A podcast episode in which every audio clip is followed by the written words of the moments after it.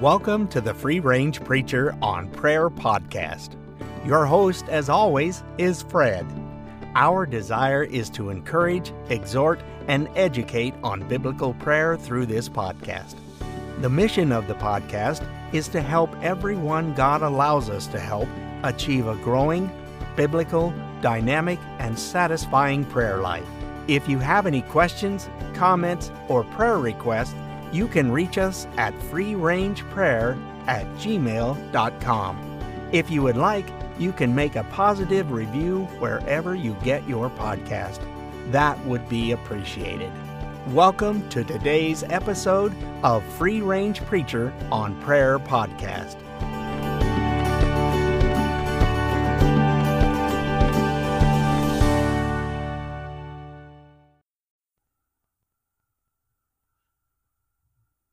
Good evening, afternoon, or morning. It happens to be afternoon when I am doing the podcast.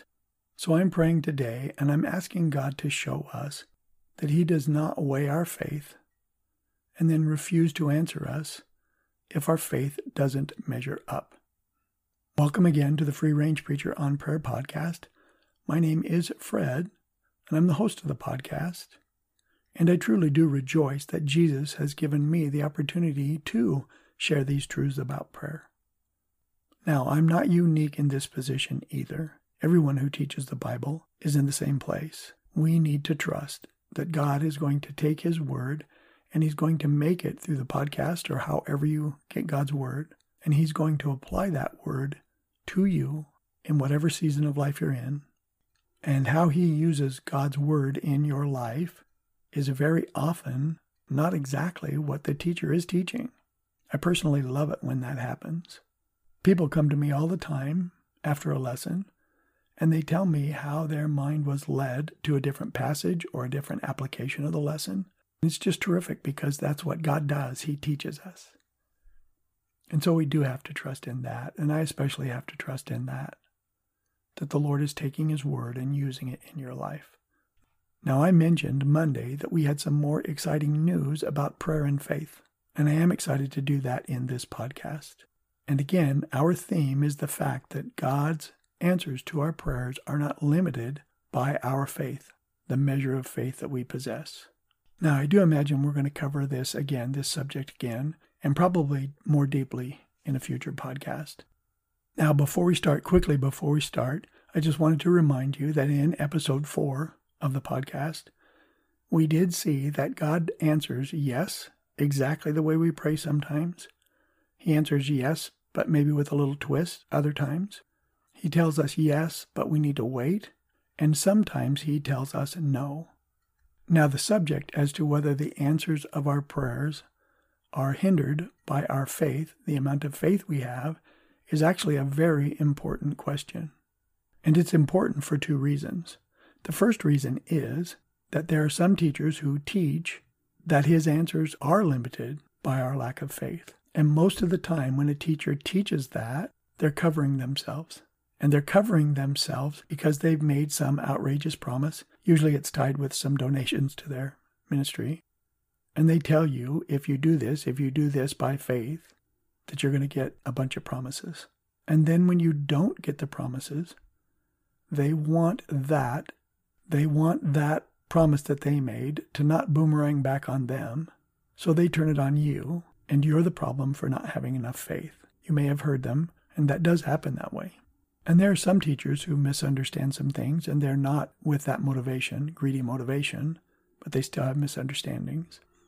But even if you've never heard that sort of teaching before from anyone, there might be times in your life, I know there has been in my life, when I'm afraid that my weaknesses or my lack of faith have kept God from answering me the way I wanted Him to answer. Most of the time, they're short lived moments, but they can be bothersome. If you've experienced that, you, you know what I'm talking about. So, as we begin, just a quick reminder that in episode 4, we see that God sometimes says yes. He sometimes says yes, but with a little bit of a twist. He sometimes says yes, but we need to wait. And sometimes he says no. And he does all this for his glory and our good and we can't find any biblical prayer, Old or New Testament, in which God's answer is dependent on the faith of the supplicant. They're just not there. So, as I promised Monday, we want to look at that great news that we do demonstrate our faith in prayer. That's what we talked about Monday. But we don't have to measure up for God to listen and for God to answer. Now, if you've listened for a while, you know that I'm not very clever. So I'm going to try out for a little while the straightforward Puritan model of presenting the Word of God, and then we'll see how that goes. And I promise to try not to be boring in it as well. In this episode, then, we are going to look at two passages which are misused to teach that the answers to our prayers are dependent on our faith. And then we are going to look at three New Testament concepts which show clearly that that is not the case. That's not the way God works. First, then, in our misused passages is Matthew 13, and we're going to look at 57 and 58, verses 57 and 58. And this story is contained in all the synoptic gospels. That's Matthew, Mark, and Luke. And synoptic, as you know, means seen together, so it's the same situations from different points of view, but the same stories, the same situation. And we find here in Matthew that Jesus is home in Nazareth. And we'll pick up our story in verse 53. And Matthew writes, And it came about that when Jesus had finished these parables, he departed from there, and coming to his hometown, he began teaching them in their synagogue, so that they became astonished, and said, Where did this man get this wisdom, and these miraculous powers? Is it not this the carpenter's son? Is not his mother called Mary, and his brothers James and Joseph, and Simon and Judas? And his sisters, are they not all with us? Where then did this man get these things? And they took offense at him. But Jesus said to them, A prophet is not without honor except in his hometown and in his own household. And verse 58 And he did not do many miracles there because of their unbelief. This is one of the passages that I have heard used to show that miracles are dependent on faith. But let's read again verse 58. And he did not do many miracles there because of their unbelief. We do see in Mark that he did heal a few people there, but other than that, he judged Nazareth and didn't do any miracles there. There's no indication at all that Jesus was handcuffed and was not able to do the miracles. He judged that city and didn't do them. Now, we do find in Mark, in the at least in the New American Standard Bible, the 1977 version, which, as you know, is the version we use here on the podcast, Mark does say that he could not do the miracles there. The answer to that is most likely, since he wouldn't do, Jesus wouldn't do anything without permission from the Father, that it was the Father who first judged this city and then told the Son. So it's highly likely that the could not just means that the judgment had been handed down and he wasn't going to do any miracles there. But we also see in the Gospel of Luke, we see the full measure, the, a fuller story of what happened here. And his preaching and his calling out the people of Nazareth, Nazareth for their unbelief enraged them so much that they all got up, they rushed to Jesus, they pushed him out of town to the top of a hill. They wanted to push him off a cliff. Of course, they weren't able to do that, but that's how angry they got. And it seems from reading the book of Luke that he may not even had time enough to do many miracles in Nazareth before they all got mad and pushed him out of town. Either way, Jesus' refusal to do miracles was a judgment on them, not a picture of his inability to do that, to do those miracles. And to a finer point, the rejection of Jesus is not low level faith, it's a no faith. So Matthew 13 isn't a picture of people's faith stymieing Jesus. It's Jesus' judgment on those people of no faith. Now, the second passage we want to use that's often misused comes in James. And it's in James chapter 1, verse 6 is where we're looking. And James says, But let him ask in faith without any doubting, for the one who doubts is like the surf of the sea driven and tossed by the wind. And in the context, James is telling the people if they don't have any wisdom over the trials that they're in, to pray for wisdom, and God will give them wisdom. And then verse 6, he does say, But let him pray in faith. And I've also heard this used to show that our doubting keeps God from answering our prayers. But in the context of the whole passage, especially in the construction of verse 8, where James uses the word double minded and unstable, those two words, it's not describing a low level of faith that believes God. It just is minor, it's just low.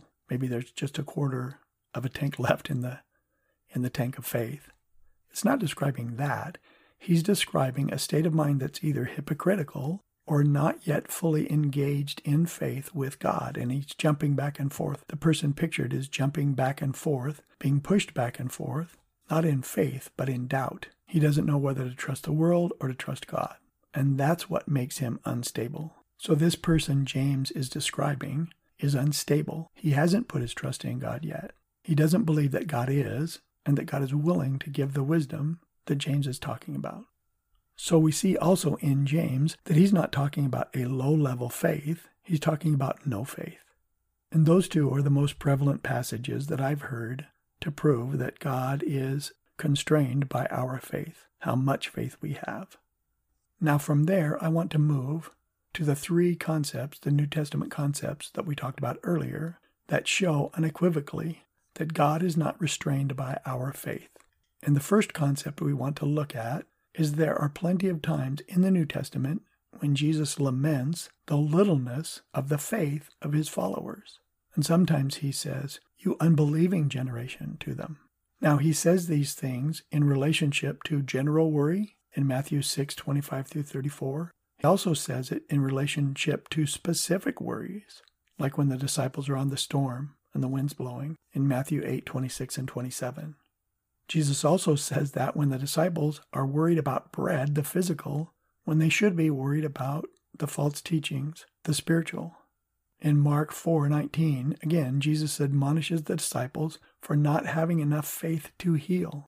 And in Luke 5:12, Jesus meets a man of little faith, and the man says, "If you are willing." He doesn't come to Jesus and say, "Man, I have all the faith in the world and I know you can heal me right now." He says, "If you are willing." And what you'll find as you review those passages and more in the New Testament is Jesus never then talks about their littleness of faith and then tells them, So I'm not going to heal you, or I'm not going to teach you anymore, or I'm not going to give you the secret of not being anxious because you don't have enough faith for those things. He follows through every time, every healing, every teaching. Jesus follows through on what he was doing. So we have seen so far in our little lesson here that Jesus isn't limited by the little faith in Nazareth. And we've also seen from James, again, that he's not talking about a little faith, he's talking about no faith, that we don't really believe either that God is or that he's a rewarder of those who seek him in James. And the third concept we're about to look at in the New Testament is actually my favorite, and we find it in Mark 9. And in Mark 9, we read about a father, a dad, desperate over his demon possessed son, causing him physical harm, and has been for years. And as the dad in the chapter tells his story to Jesus, he says, If you can, please help us. Now, again, that's not a resounding request of faith. He says, If you can, please help us. And it's almost like Jesus is groaning, Oh, this unbelieving generation.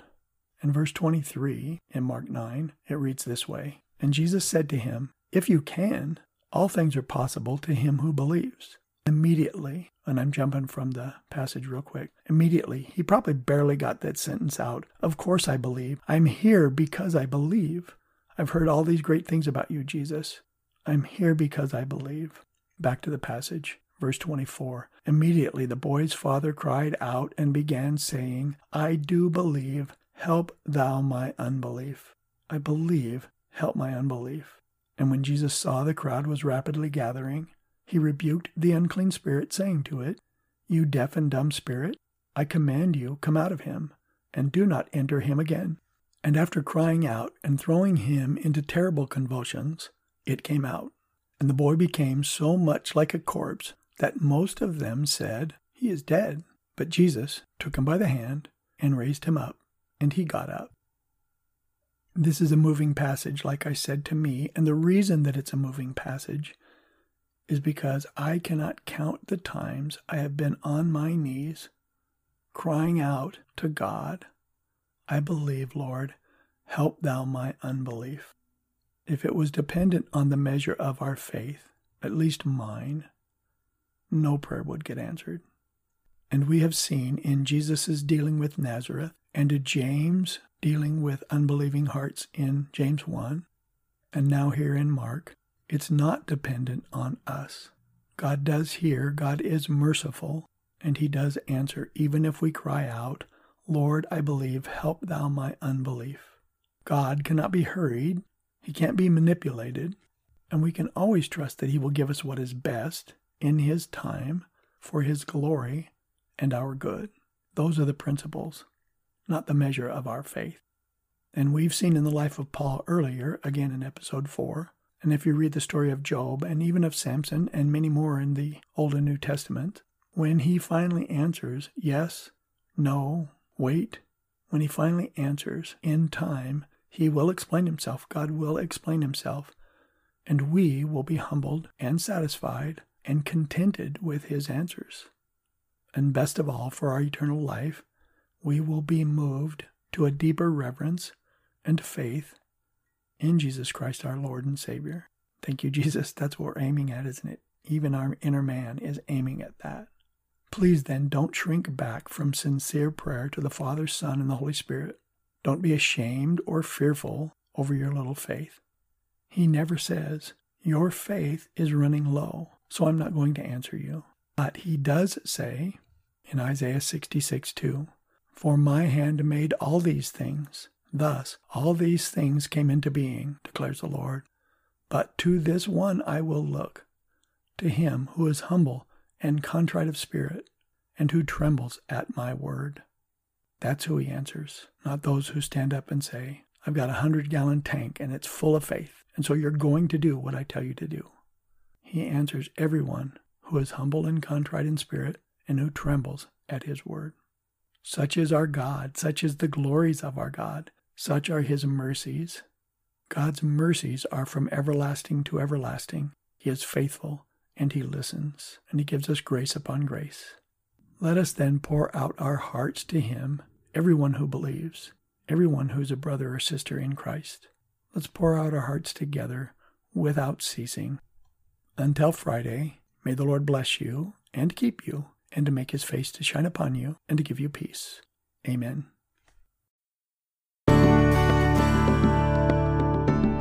Thank you for listening to today's broadcast of Free Range Preacher. We hope you enjoyed it and will join us for our next broadcast coming up soon. For Fred and myself, this is Richard Durrington saying, Make it a godly, fun filled day.